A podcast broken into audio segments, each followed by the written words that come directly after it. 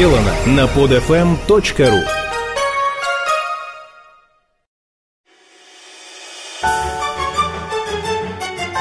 Байки Петербурга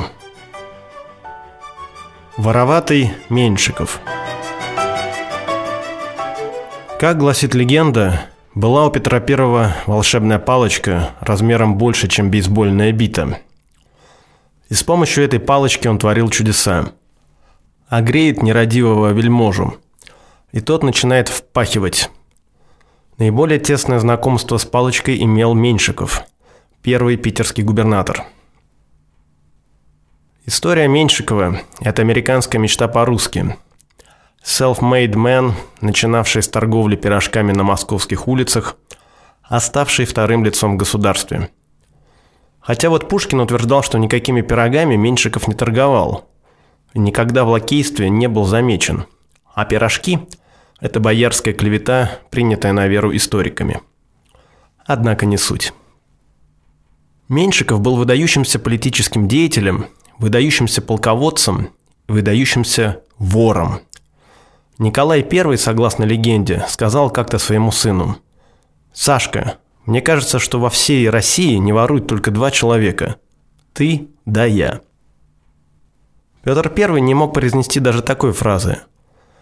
Когда умер генерал-адмирал Лефорт, Петр Алексеевич сокрушался, намекая на Меньшикова, что осталась у него одна рука, вороватая, доверная.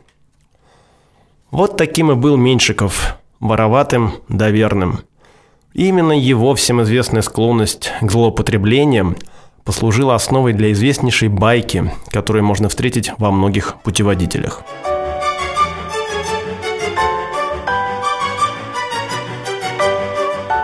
Здание 12 коллегий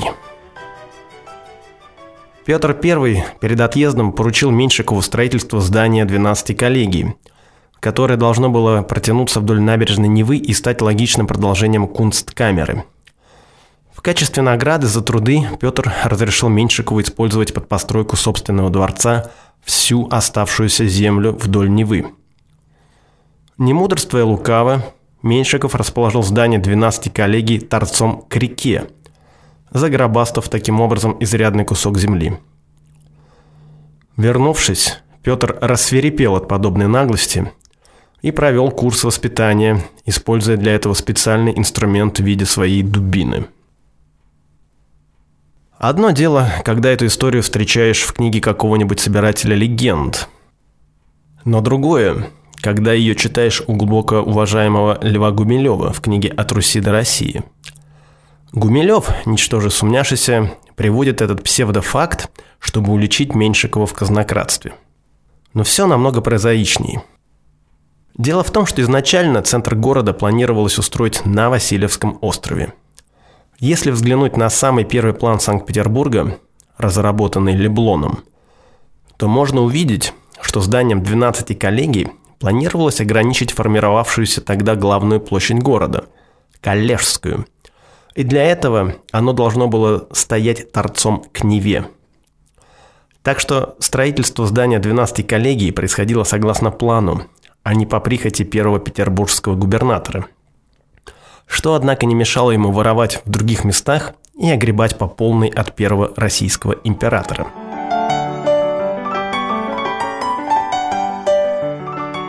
Дворец и мосты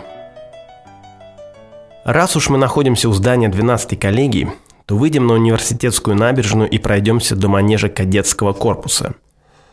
Здесь можно спуститься к реке по гранитным ступеням – такой же спуск можно увидеть на противоположном берегу. На мемориальной доске можно прочесть о том, что здесь был наведен самый первый мост через Неву. Пока мы не оттяпали у шведов лакомый кусок Финского залива, Россия была отрезана от моря. Соответственно, от тех благ, что дает торговля.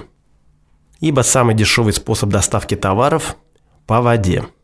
Нет воды – нет навара. Плати пошлину тем, кто владеет морскими путями – был, конечно, порт у черта на куличиках в Архангельске, но он не в счет. Русский человек был попросту не приучен к морской стихии. И поэтому Петр I, как гласит одна из версий, запретил строить мосты через Неву, дабы жители новой столицы приучили себя к передвижениям по водной глади. А она не всегда была гладью, зачастую она бурлила и вспенивалась. Понятно, что совсем без мостов сообщение между островами было крайне затруднительно. Но при жизни царя никто не смел ему перечить. Только в 1727 году был построен первый наплавной Исаакиевский мост. Естественно, поблизости от дворца Меньшикова, дабы светлейшему было максимально удобно переправляться на другой берег. Мост представлял собой череду деревянных барж, поставленных на якоря. Такие баржи назывались плашкоутами – Сверху был положен деревянный настил. Присутствовала даже разводная часть для пропуска судов. Изначально проезд по мосту был платным, но затем это финансовое нововведение отменили. Построили еще несколько таких же плашкоутных переправ. На зиму их убирали, весной ставили обратно.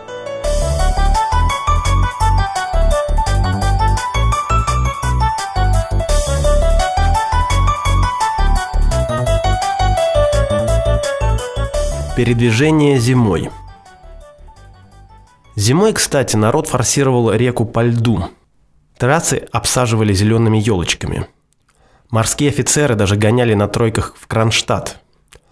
Ну а самый прикол заключается в том, что первый трамвай в городе был пущен по Неве. Вы не ослышались. По Неве. Естественно, замерзший. Одна из линий была проложена от Дворцовой набережной до Зоологического сада – Проезд стоил пятак. Дело в том, что общество конных железных дорог, заведовавшее так называемыми «конками», являлось монополистом в деле массовой перевозки населения по городу, о чем свидетельствовал договор, заключенный с городской думой. На водное пространство этот договор не распространялся. Вот и пришлось городским властям пойти на хитрость, пустив трамвай по льду – за почти 15 лет ледового трамвайного сообщения не произошло ни одного несчастного случая. Ну а Плашкоутный Исаакиевский мост сгорел в 1916 году от искры, вылетевшей из трубы проходящего мимо парохода. На тот момент в городе уже было построено несколько постоянных мостов через главную водную артерию Питера, и было решено новый лодочный мост не строить. Все, что от него осталось – гранитные спуски к воде.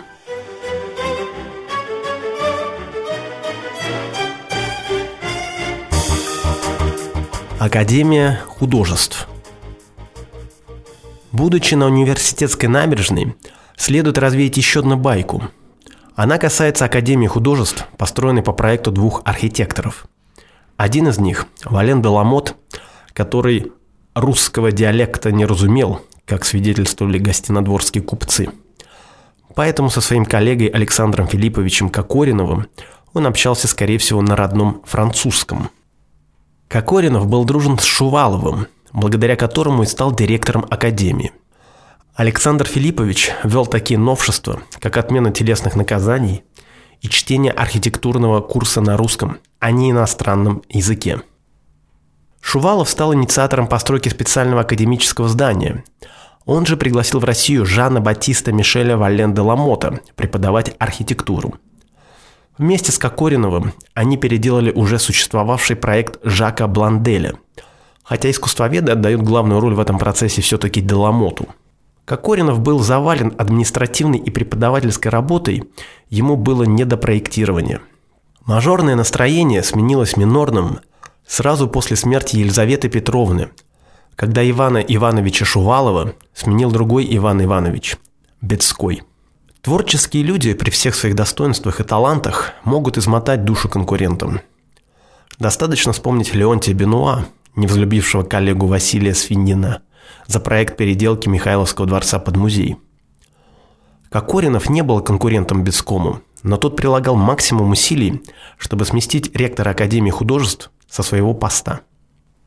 Однако преподавательский состав завидным постоянством ежегодно доверял бразды правления в Академии – Именно Кокоринову, поскольку тот зарекомендовал себя как первоклассный управленец. Александр Филиппович допустил роковой просчет, неправильно оценив стоимость постройки здания. Она была значительно ниже реальной. Сроки тоже были рекордными – 4 года.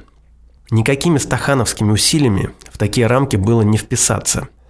тому же финансирование было крайне нерегулярным. Россия уже вела войну с Турцией, и казна, соответственно, пустела. Все это изрядно отравляло жизнь Кокоринову. После финансовой проверки его обменили в растрате казенных средств, что серьезно подорвало его репутацию и крайне негативно сказалось на перспективах его дочери, которая ходила в невестах. И вот тут появляется жуткая история о том, что Зодчий повесился на чердаке Академии. Эту информацию можно встретить даже у Брагауза. Тема суицида весьма популярна у собирателей баек. Существует рассказ о повесившемся строителе в Смольном соборе. Этим, мол, и объясняется то, что там никогда не велись службы. Но помимо слухов, есть еще и документы. Один из них – ведомость Семеновской церкви, где была найдена запись. Академик художеств, ректор Александр Филиппович Кокоринов. 47 лет, водяной болезнью болен был два месяца, исповедан и приобщен в Симеоновской церкви иереем Иоанном Николаевым. После чего Зодчего похоронили на Самсоневском кладбище. Русская православная церковь самоубийц не исповедует и не приобщает.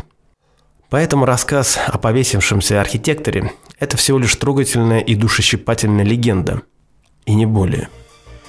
После смерти Кокоринова было проведено еще одно расследование, которое доказало его невиновность. Но зодчего от этого уже было ни тепло, ни холодно. Скачать другие выпуски этой программы и оставить комментарии вы можете на podfm.ru.